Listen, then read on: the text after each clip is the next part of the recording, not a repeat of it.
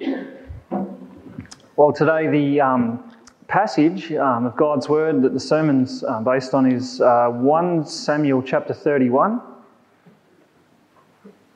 This is the last chapter in uh, 1 Samuel.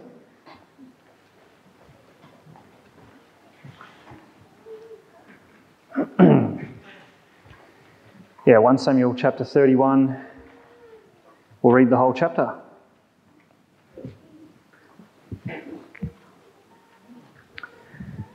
This is God's word. Now the Philistines were fighting against Israel, and the men of Israel fled before the Philistines and fell slain on Mount Gilboa.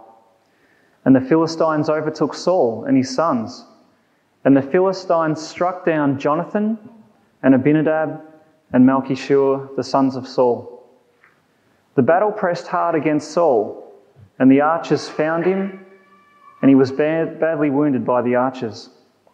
Then Saul said to his armor bearer, Draw your sword and thrust me through with it, lest these uncircumcised come and thrust me through and mistreat me.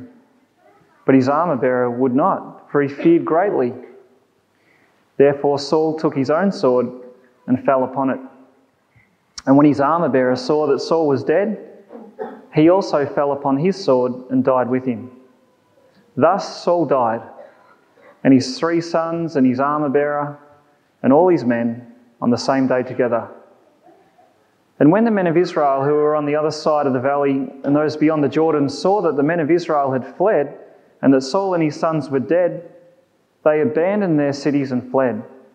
And the Philistines came and lived in them. The next day, when the Philistines came to strip the slain, they found Saul and his three sons fallen on Mount Gilboa. So they cut off his head and stripped him of his armour, and sent messengers throughout the land of the Philistines to carry the good news to the house of their idols and to their temple, uh, and to the people. Uh, they put his armour in the temple of Ashtaroth, and they fastened his body to the wall of Bethshan. But when the inhabitants of Jabesh Gilead heard what the Philistines had done to Saul, all the valiant men arose and went all night and took the body of Saul and the bodies of his sons from the wall of Bethshan, and they came to Jabesh and burned them there.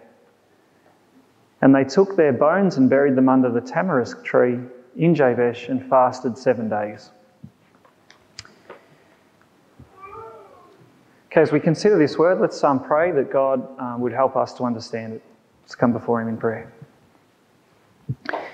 Heavenly Father, uh, you tell us in your word that uh, the one who looks intently uh, into the perfect law that gives freedom and continues uh, to do it, not forgetting what they've heard, but uh, practicing it, will actually be blessed in what they do. And so we pray, Father, that, that, uh, that we would know that blessing, that blessing of being able to um, hear your word and put it into practice. Uh, but for us to experience that, we know we need your Holy Spirit to work in our hearts, uh, to remove the stubbornness and the blindness and to shine your light and to, to change our hearts so that we want to do what you say. So we pray that He would work in us to that end, and we ask it in Jesus' name. Amen.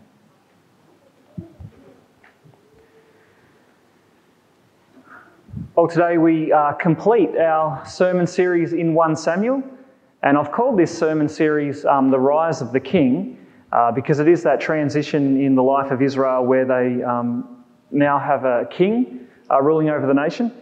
Uh, but in some ways, that's really only half the story, um, because 1 Samuel is not just about the rise of the king, that is King David, but it's also about the fall of another king, King Saul. And uh, one, in 1 Samuel 2, right at the beginning of 1 Samuel, uh, that's where Hannah um, recorded the song that she um, put together. So Hannah is really the theologian in the book of 1 Samuel. And her song summed up the theme of 1 Samuel. And the, the, the one verse that really captures the theme is that is 1 Samuel chapter 2, verse 7, that says, The Lord brings low and the Lord exalts. So bring low, exalt. That's the theme of 1 Samuel. We could really say it's the rise of the king and the fall of another king. And we've watched uh, David's rise but we've also watched Saul's fall, and today that fall is complete. where Saul dies. You know, he loses the battle against the Philistines and he dies on Mount Gilboa.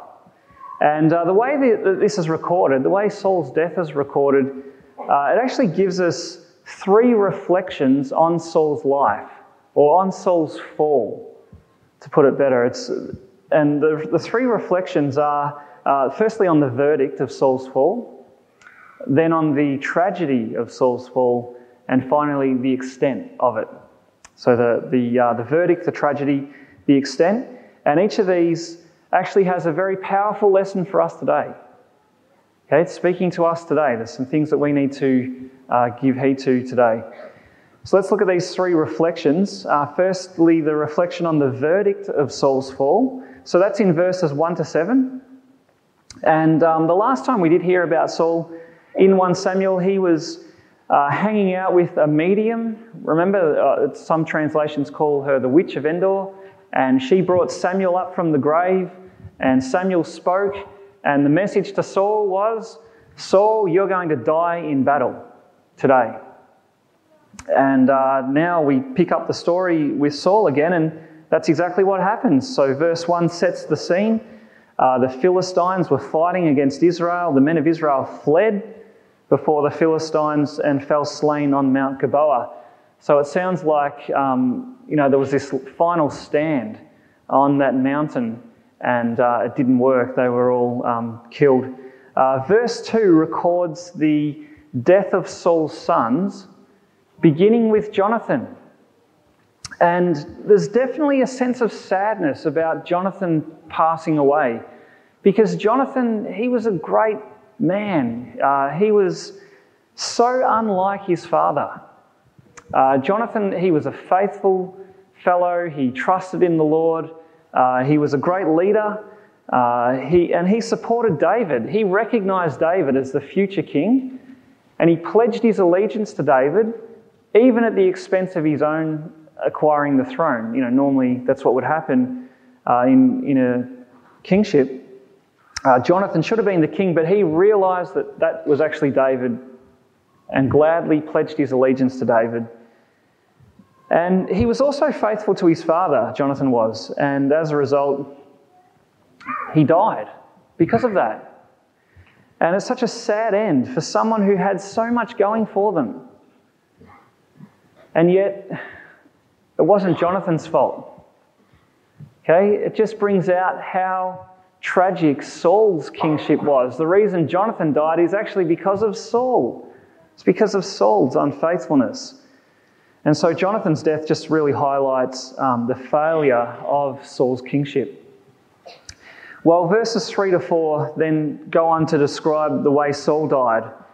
And uh, it's a pretty sorry picture. You know, first he's wounded by archers. And so he can, you know, he's probably looking at the blood flowing out, thinking, well, that's it for me. And so he calls on his armor bearer to um, finish him off. And his armor bearer is um, too, too afraid and so Saul, he just, it's really sad. He just takes out his sword, turns it around, puts it on the ground, and um, falls on it. And that's it.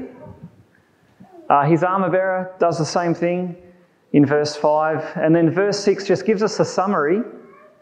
Thus Saul died, and his three sons, and his armor bearer, and all his men on the same day together. And so it's just a sad, hopeless, and really humiliating um, picture. What we have here is the end of a failed king. Okay, this is Saul's fall is now complete. Now, someone watching on, on that day might have thought, well, I guess it wasn't Saul's day. That wasn't his battle to win. But see, we know that there's a lot more going on that is unseen here. And uh, in 1 Chronicles 10, do you know 1 Chronicles 10 repeats this story almost word for word, but it adds a little summary statement. It gives us a verdict on Saul's life. Why did Saul die? So let's have a look at 1 Chronicles 10, verses 13 to 14. Here's the verdict on Saul's life. It says, So Saul died for his breach of faith. He broke faith with the Lord in that he did not keep the command of the Lord and he also consulted a medium seeking guidance. He did not seek guidance from the Lord. Therefore, the Lord put him to death and turned the kingdom over to David, the son of Jesse. See, that, that shows us what was unseen on that day. It was actually the Lord who put Saul to death. In other words, Saul's death was actually a judgment from God. And the reason for the judgment, according to 1 Chronicles, is because Saul was unfaithful to the Lord. Okay, unfaithful. That's what characterized Saul's life. That was really the direction of his life. And numerous times he had opportunity to repent. What does repentance mean? Repentance means to turn around. So if you're going in one direction, repentance means to turn around and go in the other direction. See, Saul's life, he was going in the direction of unfaithfulness to the Lord. God called him to turn around and go back in faithfulness to God, but Saul refused. He continued in his unrepentant uh, rebellion, and then eventually he reaped the consequences of that uh, in his death. And so Saul actually serves really as a vivid picture of what happens to the one who refuses to listen to the Lord. You know, someone who wants to live their life their own way and refuses to repent. And so this picture of Saul, it actually it forces us to not just think about his verdict, but also to think about our own verdict. Okay, what will be the verdict on your life? Yeah, this is something that we probably um, think more about the older we get, you know, because the older we get, the more we attend um, funerals. You know, our friends and family members uh, die, and we sit in those funerals and we listen to the eulogies. we hear those reflections on the person's life, really, really giving a verdict, you know, summing up this is what this person was all about. And as we sit in those funerals, if you're like me, you start to wonder, I wonder what people will say at my funeral. What will be, what will be the summary that people give about my life? Uh, what will the final verdict on me be? And do you know what? In some ways, it doesn't matter what people say. What matters is what God says how God sums up your life. Okay, the, the verdict that he gives, that's all that matters. and Saul, sadly, gave no thought to that. He didn't think about what God thought about his life. See, Saul is the bloke that, let's say his funeral was last week. Do you know what the song would have been as his coffin was carted out of the building? Do you know what the song would have been? I did it my way. Okay? I lived life my way, not God's way. And that's how he died. Only to face God's judgment. But see, there's another factor here that we need to think about because Saul was the king of Israel. And as king of Israel, that meant he was the representative of God's people. Uh, and so his actions, his choices, the direction of his life, that directly impacted what happened to the people.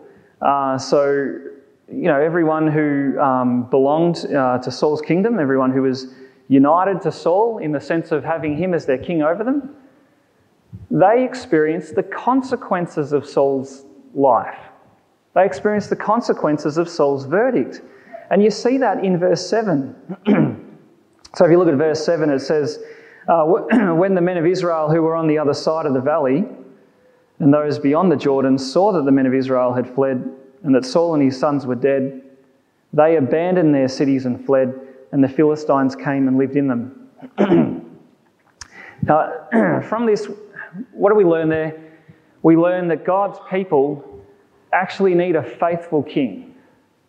Okay, the reason why people are fleeing from their homes is because they had an unfaithful king and they all reap the consequences of that. So, what's it saying to us? God's people need a faithful king.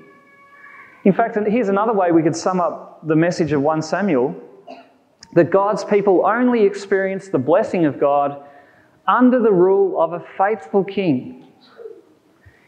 And in so many ways, what, what the fall of Saul is pushing the readers of 1 Samuel to do is to put their hope in another king, not in Saul. And that's why we have the rise of David.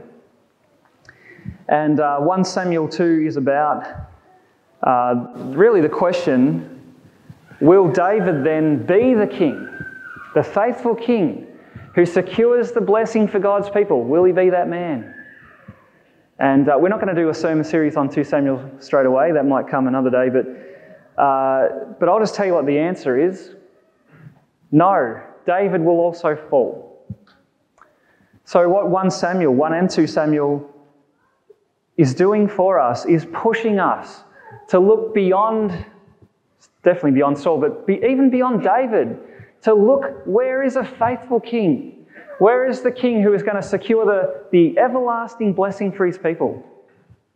So that we will reign with him forever. Where is that king? We need a king whose verdict is not unfaithful, but a king whose verdict is something like, This is my son, whom I love, with him I am well pleased. That's the kind of king we need. You know, we need the king who doesn't die for his own sin, but rather dies for the sins of all of those united to him. Okay, we need the king who doesn't stay dead, but rather rises from the dead and reigns forever the, the, the righteous king. See, that's the king we need. And of course, his name is Jesus. And that's what 1, 1 and 2 Samuel pushing us to put our hope in that king because he is the faithful king.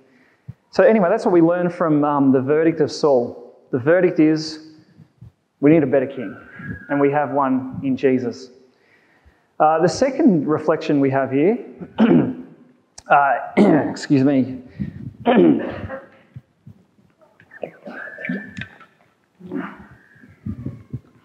uh, the second reflection is uh, the tragedy of um, Saul's fall. And uh, that's in verses uh, 8 to uh, 10. Uh, the tragedy. Now, the most obvious tragedy in the passage is that the, um, the you know, the Philistines beat Israel, heaps of people died. Lots of people lose their homes and their belongings. And um, I'm pretty sure that we couldn't comprehend the devastation that would have caused. Uh, you know, the displacement, the uncertainty. You know, imagine the, the mayhem as a result. Uh, we, I don't think we can imagine it. And it, that seems like a, a real tragedy, but you know what? That's actually not the real tragedy in the passage. That's not the tragedy that the, the passage highlights. In verses 8 to 10, have a look at what the real tragedy is. It says, The next day, when the Philistines came to strip the slain, they found Saul and his three sons fallen on Mount Gilboa. So they cut off his head and stripped him of his armour and sent messengers throughout the land of the Philistines to carry the good news to the house of their idols and to the people. They put his armour in the temple of Ashtaroth and they fastened his body to the wall of Bethshan. Do you see what the real tragedy is in these verses? Okay, it's that, that section that says the Philistines proclaimed the good news to the house of their idols and to the people. and that there is the language of evangelism. See, evangelism just means to tell good news. And here we see the Philistines doing their evangelism and they're going around telling people how we defeated Saul, which means our God, Ashtaroth, defeated the God of Israel. To them, that was good news. They were proclaiming that good news. And by pinning Saul's body up onto the wall without a head, that was a real, uh, you know, a way of displaying, you know, look how pathetic Saul is, look how pathetic his God is. It's to, to humiliate uh, God in that sense. And uh, they put um, Saul's armor in the temple of Ashtaroth. And uh, if you remember all the way back to chapter 5 in 1 Samuel, where the Philistines captured the Ark of the Covenant and they put it in their temple, it's, it's a trophy. They're saying, you know, we're the winners.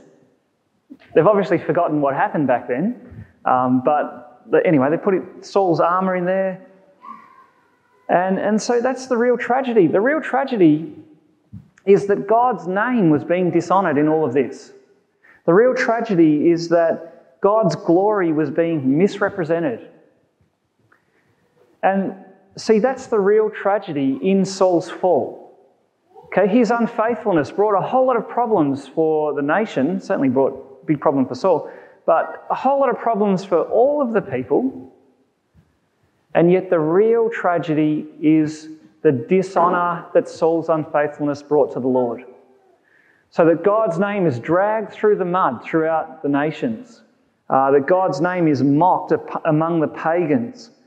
That's the real tragedy of Saul's fall. Now, I wonder if that speaks to us today. I wonder if we get that. You know, if we, we kind of feel that sense of, yeah, that's what, um, that's what the real problem of unfaithfulness is. Um, you know, all, all unfaithfulness causes problems, there's no doubt about that. But do we get that the real tragedy in unfaithfulness is actually the fact that God's name is dragged through the mud as a result? Do we get that? And do we feel that? Are we upset by that? You know, for example, uh, when, when churches cave into the pressure of culture and remain silent on the truth about God and remain silent about the truth about sin and the truth about the, the need to repent and to turn in faith to the Lord Jesus. When a church remains silent about that because, oh, we're scared that we might, you know, get, get um, hated or something, when a church gets silent, the tragedy is not just that churches like that fold and another church building remains empty on a street corner. That's, that's not the real tragedy. The real tragedy that through all of that, God's name is dishonored, that God's glory is misrepresented. Or here's another example whenever there's fights among Christians, you know, where churches are hopelessly divided because people are not willing to forgive and move on. Okay? Yeah, there's a tragedy, everyone's hurt and upset, but that's not the real tragedy. The real tragedy is that God's name is dishonored. That's the real tragedy. Or here's another one when a Christian lacks integrity in the workplace, or when a Christian lacks integrity in the school, so that through either their computer use or through uh, practices that are, um, you know, immoral, you know, everyone else can see the hypocrisy. They don't always, they don't always say it, but everyone can see it. But you know what the real tragedy is? God's name is dishonored. That's the real tragedy. And I wonder, do you understand that? Do you feel that? Do you see the real tragedy of unfaithfulness? Do you know when we pray, Our Father who is in heaven, hallowed be your name? Do you know what we're praying? We're saying that we want or we think God's reputation is our number one priority, that God's reputation is our highest goal, our number one ambition in life, that that's what we're living for. That's what the prayer means. Do you believe it? See, whenever we live in ways that are actually inconsistent with our profession, whether that is at work or at home or in front of our neighbours, or at school, in our marriages, whenever we live in ways that are inconsistent with our profession, the real tragedy is that it dishonours the Lord. And that's why Peter told believers in 1 Peter 2, have a look at verse 11. Beloved, I urge you as sojourners and exiles to abstain from the passions of the flesh, which wage war against your souls. Keep your conduct among the Gentiles honourable, so that when they speak against you as evildoers, they may see your good deeds and glorify God on the day of visitation. Do you see that? See God's honour, it's always on the line. We can either promote God's honour or we can bring it down. And the tragedy of Saul, the tragedy of his unfaithfulness, was that he brought down God's honour among the Gentiles. So that's the tragedy of Saul's fall. Now, the third uh, thing we see here, the third reflection that we have, uh, is on the, the extent of Saul's fall. The, the extent of Saul's fall, that's in verses 11 to 13. Uh, and uh, here we actually have something, it's, it's almost like something positive. You know, in all of Saul's um, death and, and all the problems it caused, it's almost like with something positive here. It ends on a positive note. Uh, that we have um, the inhabitants of Jabesh Gilead. In verse 11, they hear about uh, Saul, uh, what the Philistines had done to Saul. You know, they hung his body up. And so verse 12 says, All the valiant men arose and went all night and took the body of Saul and the bodies of his sons from the wall of Bethshan, and they came to Jabesh and burned them there. Now, that, that was a huge endeavour. That would have required a lot of bravery and a lot of effort because uh, I don't know how they lugged those four decomposing bodies 15 kilometres over hills and valleys. That would have been a big effort, but they got the job done. Now, given that it's the inhabitants of um, Jabesh Gilead, we know what motivated them. We know why they did this because these are the guys who were rescued right at the beginning of Saul's kingship. You know, when, when Saul was first selected to be the king of Israel, at that point, the um, people of Jabesh Gilead, who were kind of on the outer, uh, they were attacked by a guy named Nahash the Ammonite. Uh, that's him, yeah, Am- Am- Ammonite, yeah. And Saul, he, he heard about that. He rallied all of Israel together. They went and defeated Nahash the Ammonite and delivered the people of Jabesh Gilead. And uh, so, for one moment in Saul's life, he did something good. Okay, that was his moment of greatness, and it was right at the beginning, which meant it looked like Saul was the real deal. Sadly, that was where his greatness ended, because from that point on, it was all downhill. It was one big long fall. So, when we have the appearance of the men of Jabesh Gilead, at this point, all that it does is just serve to underscore the heights from which Saul has fallen. And it comes out even more in verse 13. Look at verse 13. And they took their bones, that is, the bones of Saul and his sons, and buried them under the tamarisk tree in Jabesh and fasted seven days. Now, the last time a tamarisk tree was mentioned in 1 Samuel was back in chapter 22, verse 6. So if we have a look at that, uh, this is this, this description of Saul where it says he was sitting at um, Gibeah under the tamarisk tree on the height with his spear in his hand, and his servants were standing about him. Now, when we looked at that passage, we realized that that was setting up a contrast between Saul and David. At the time, David was hiding in caves, looking very helpless uh, and hopeless, whereas Saul looked very powerful.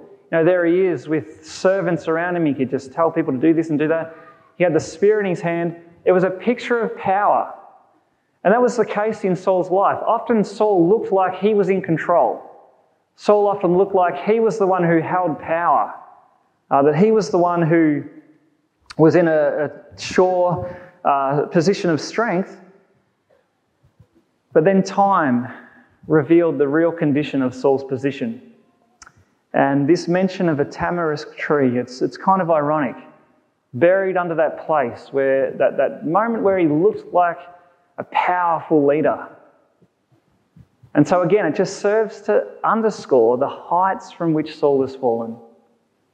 Uh, David even wrote a song about Saul, which is recorded in 2 Samuel. And the key line is, How the mighty have fallen. That's the extent of Saul's fall. And what it is, it's actually a powerful illustration to us that a good start doesn't guarantee a good finish. Okay, a good start does not guarantee a good finish. It illustrates for us that achieving something great for the Lord, like Saul did with Jabesh Gilead, that doesn't guarantee that your heart is actually right with God. Another thing it illustrates is that feeling secure thinking that, you know, all life is going really well, I must be in a very secure position, doesn't mean you are secure in an eternal sense. And there's a good commentary on, on all of this in 1 Corinthians chapter 10, uh, verse 11 to 12. Uh, here it talks about the events of the Old Testament, and it sums it up by saying these things happened to them, that is the Israelites, as an example but they were written down for our instruction on whom the end of the ages has come. Therefore, look at the application. Let anyone who thinks that he stands take heed lest he fall. Do you see what it's saying? Saul's life, it's actually a warning to us.